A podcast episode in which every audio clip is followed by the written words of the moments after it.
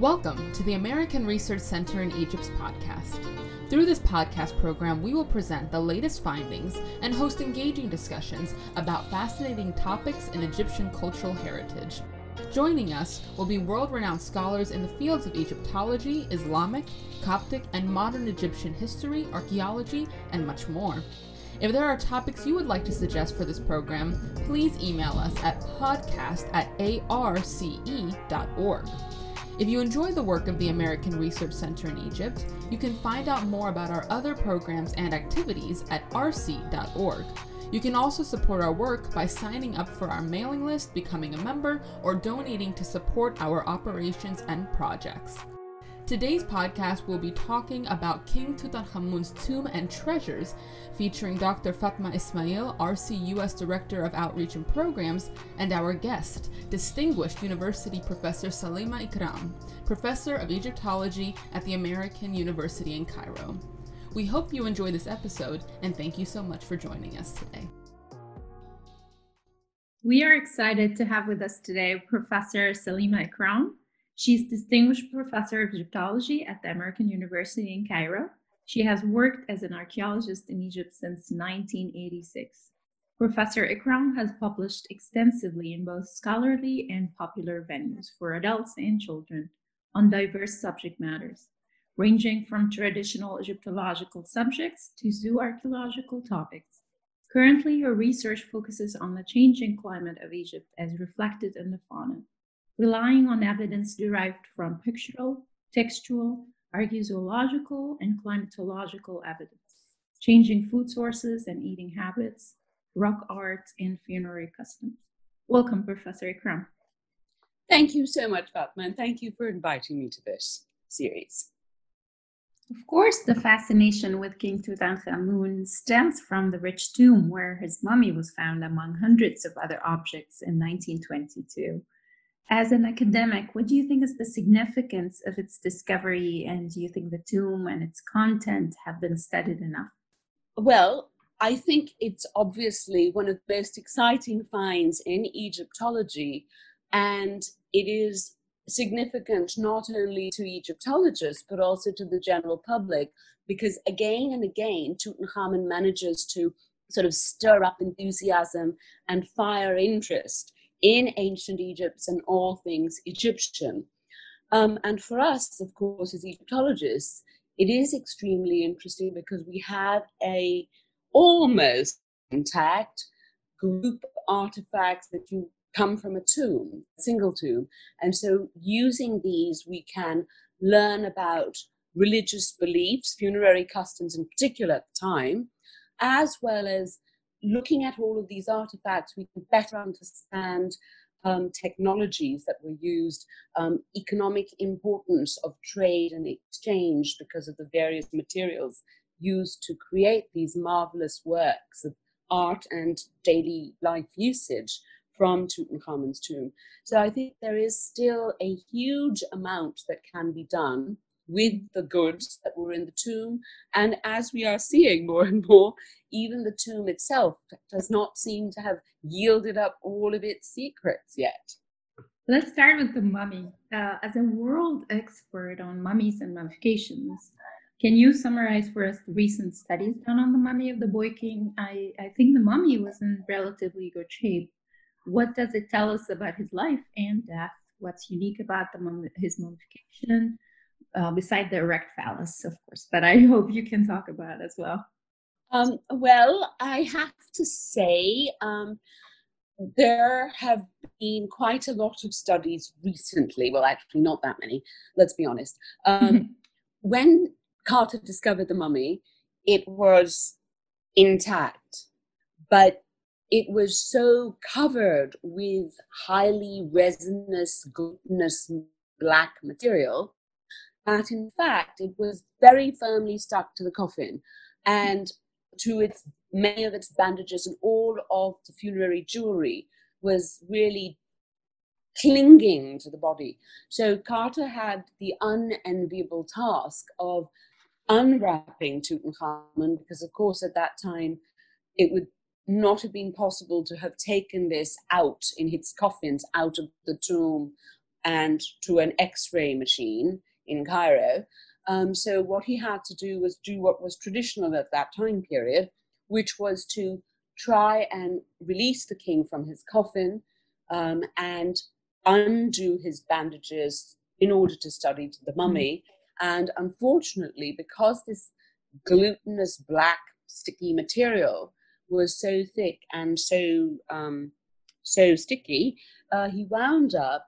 They wound up having to actually cut up to some extent poor Tutankhamun during the course of investigations, but they did take uh, good notes and photographs. Burton took amazing pictures throughout of this whole event or series of events, rather.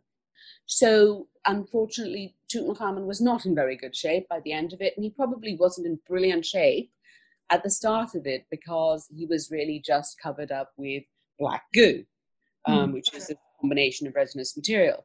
So recently, so after Carter worked on releasing it, uh, Derry and Saleh Hamdi Bey, Douglas Derry and Saleh Hamdi Bey uh, worked on looking at the mummy and um, analyzing it. Then Derry did some further work, and then in the 1960s, um, Harris and his team, uh, uh, actually Harrison looked at it, and Harris has also looked at it, and then uh, subsequently the Hawass team has done CT scanning as well as DNA analyses.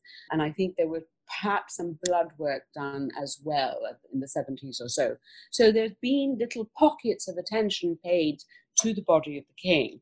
And he and, and they have all yielded different results, some of which have been contested in the medical press as well as the Egyptological press. So as with anybody, by studying the bones or the the remains, one can learn about Tutankhamun, and by studying the mummification, we can learn more about religious beliefs. And what is interesting is that Tutankhamun's a very complicated mummy because of this. Well, okay, let me just start. He was mummified in a very curious way, and several anomalies are apparent if we compare his mummification to that of the kings, apart from Akhenaten, just preceding him as well as those that followed. So, but 18th and dynasty rulers are not really buried the way Tutankhamun was, or mummified the way he was. There is there are two levels of resin in his cranium. The arm position is, well, I suppose, in a way, for the 18th dynasty, they actually were not very firm about where they put their arms. But the location of the evisceration cut is odd. The position of the penis is odd. The fact that we can't seem to find his heart is odd. Now there some of his ribs are missing, but this could have been something that happened more rec- in recent history, where we think that robbers might have gotten in or to remove some of his ribs. And the huge amount of resins and oils used in the embalming is also an anomaly. You don't really see anything like that, so much, much later. So it is it, Tutankhamun's mummification is is very unusual, and as a result, of course, people have spilled a lot of ink saying, "Oh, he was mummified in this terrible way because he died far away from Egypt, mm-hmm. um, because either he was, you know, fighting with someone, he was on campaign, or he was hunting and a hippopotamus kicked him, or a horse kicked him, or various yeah. other, you know, and then before that, to the head. Blow to the head because part of his parietal was knocked in. And then subsequently, we have learned that actually, as far as we can tell, the blow to the head was mishandling either by the embalmers or subsequent to that. And so there was no real blow to the head. The ribs is a questionable thing, but they seem to have been cut out to release some of the jewelry on his body which was present and documented by Carter. So it happened subsequently, perhaps during the Second World War, when we have events such as these taking place. There's a mention of uh, him suffering from malaria as well. Is that correct? So, um, with the Hawass and, and his group, they did all these CT scans and analyses and they found that Tutankhamun had malaria but did not die because of this. They did notice a fracture in his femur, in his leg, upper leg, a thigh really. And some people conjectured this might have been the cause of death because he might have broken this and had septicemia and then died. But mm. physical anthropologists as well as medical doctors were not all in accord with this interpretation. So again, they're really, despite all of this modern um, technology that we have and medical knowledge, we still don't really know what Tutankhamun's cause of death was. And he could have simply died of the flu, which for all of us nowadays is much more of a reality than before. True. So, can we at least say uh, it was a culmination of several issues that led to his death rather than one main cause? I frankly don't think we can say anything for sure at this point. I don't think there's sufficient evidence. But what we can say is that his mummification was very odd um, because the position of his embalming incision in his it goes from his navel um, to his hip. That is not something you see during these the New Kingdom. Also, the amount of this black resinous material you don't see. The erect penis again the absence of the heart um, I yeah. think you, you, had an interesting theory about this with um, linking him to uh, Osiris. We know that, according to tradition, the deceased is usually associated with god Osiris, but more so with King Tutankhamun. His image is represented uh, very clearly um, on the burial chamber as god Osiris. And maybe yeah. the absence of the heart is also something related to that um, mystery of Osiris. Uh, well, certainly, I did propose a theory that Tutankhamun was, because as you know, the Amarna period before that had sort of jumbled up religious beliefs, and maybe Tutankhamun was moving towards a more traditional. So basically, all of these elements seem to be that Tutankhamun really was being, during his life, he was a living Horus to sort of kick back to the Amarna heresies. And in his death, he was very literally Osiris with his headdress. Um, and in fact, you know, Carter commented on this as well. He had this headdress that was reminiscent of that of Osiris.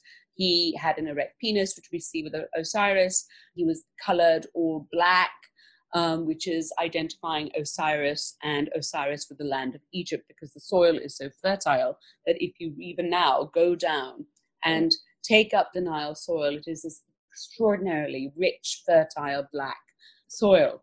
So here we have the mummification seemingly um, turning Tutankhamun very literally into the god Osiris to rule in the afterlife, just as Horus, he ruled in this world. So intentionally um, making a statement that everything is going back to normal to pre-Akhenaten's time. Um, so the burial anomalies in the mummy and as the in the object, as we'll discuss later, seems to be intentional.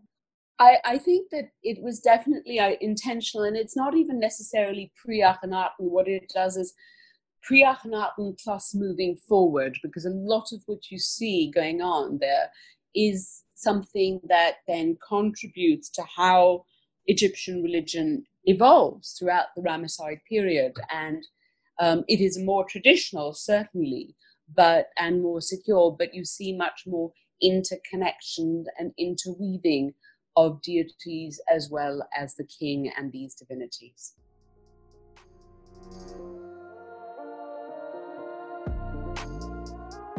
You are listening to the official podcast of the American Research Center in Egypt. If you need any information about our operations, please go to arce.org. Now we will go back to our episode with Professor Salima Ikram. Many curious items exist among King Tutankhamun's treasures. Uh, what was the significance of the many walking sticks uh, found in his tomb, for example? There are over 130 of them. Yes, um, Andre Veldmeijer and I are working on these, and we have a lovely team assembled where we are hoping to publish not just the sticks, but comparanda, as well as um, uh, sort of the idea of what sticks and staves mean to the ancient Egyptians. And thanks to the ARCE for an AEF grant to help do this. But some people say that all of these sticks point to the fact that Tutankhamun had problems with his legs. So we looked at the bases of the sticks very carefully and actually have not found anything conclusive to point to the fact that they were used to such an extent that as by someone who needed them as a support. And i have had a series of unfortunate accidents with my limbs. So i have been using a walking stick for some time and i could also use my walking stick and the wear patterns and compare them to what tutankhamun had and to other people's walking sticks and it does not really seem that for the most part that they were used but of course the ones in his tomb had many of them, most of them, had a ceremonial purpose as well. So he would have used them in ritual context. So that would mean there wouldn't be much use. The ones that would have been, that seem to have been used for daily life, do not really display a huge amount of wear pattern. Several of them, all of the sticks, in fact, have um, evidence of animals like little insects eating bits and pieces and general deterioration more than they do of actual use patterning.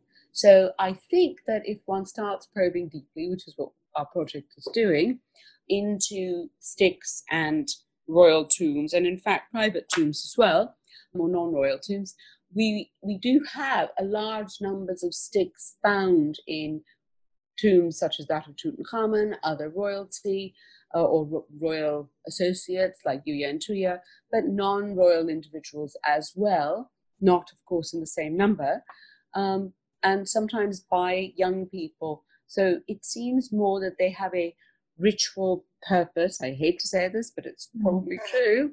Not as well as a, you know, something, a role to play in terms of accessories, rather than I am going to lean on this stick because I can't walk.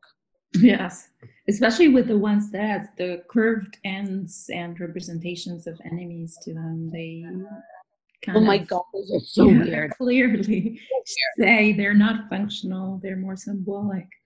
Andre and I have been trying to do all kinds of wacko experiments to see how one would use those. we're going to ever use them. How about the different kinds of food uh, that were found in his tomb? Oh, something so dear to my heart. This is something that my dissertation was about. yeah, no, Tutankhamun was a growing boy, and there were lots and lots of different kinds of food found in his tomb. So we have red and white wine, no beer, strangely, um, and we have uh, uh, huge amounts of dom palm nuts, which even now children in Egypt love to eat, or you crush up and you turn them into a juice. I um, love it personally. exactly. Um, there were nabq berries, which are jujubes, uh, as they're called uh, in English colloquially, um, raisins, dates, lots of different kinds of bread, and most of all, meat. He had a poultry and uh, beef. Uh, so, you know, ribs and uh, leg joints and all of these things were there. So uh, you can tell us that growing boy needed to be nourished in the hereafter. Yeah. Do you have a favorite artifact among his treasures? Oh my God, that's so difficult to answer. I think one of my favorite things is the Anubis on the shrine, which was ah. found, uh, when it was found, Anubis was covered up in linen cloth um, like a cape. So he looked like a super Anubis. It's iconic. very iconic. And I mean, of course, it's the whole idea of wrapping things to make them more sacred as well as to protect them. But he really does does look as he's going to be um, a superhero. And he is exquisite. But I mean, there, there are also some charming things like Tutankhamun's gloves or his underwear that are so nice because one has a sense of this sort of personal relationship almost with this boy because of the underwear and some of his shoes and gloves, you can see that they're different inside. Mm-hmm. So you can see that they're being kept and and sort of stored since he was little till he grew up. And it's like nowadays people keep the first pair of booties worn by their children, the little shoes, and then sometimes they bronze them. But it was the same thing because Tutankhamun's clothes and chairs since he was a baby, a young boy, had been kept and then they were put into the tomb for him, which is just so sweet. So charming. I love that he had uh, a lock of hair from his uh, grandmother in his tomb. Isn't that Victorian? so Victorian. the media, uh, as you mentioned before, has latched on the onto a theory about there being hidden additional chambers in Tutankhamun's tomb. Uh, what is the latest news on this topic, and what do you think of this theory? Well, this is a very amazing thing. Uh, it seems in some images that it is a possibility that there is a door, but when people have do, done sort of magnetometry and various scans, this is not always proven to be the case. I think that until all of the raw data is released to people who can actually run this and look at it, um, people on the outside cannot really come to any decision. Uh, certainly, some groups say there is absolutely something behind that wall, whilst others are absolutely equally sure that there is nothing. As I don't have access to the data or the software that would interpret or um, image it, I really couldn't possibly comment, though I would love to think that there is something delicious and wonderful behind that wall. Yeah, we, we always like to look uh, forward for something, especially if it's connected with uh, King Tutankhamun. It would be fascinating to discover anything you know, in addition to what we already know. We did find a beautiful and almost intact tomb of the third intermediate period, King Psusennes the first Atanus, uh, dubbed the Silver King. Unfortunately, it was discovered at the wrong time, at the start of the Second World War, and it didn't receive much attention uh, due to the developing conflict. Um, do you think we are likely to find another burial as rich as that of the golden or silver kings?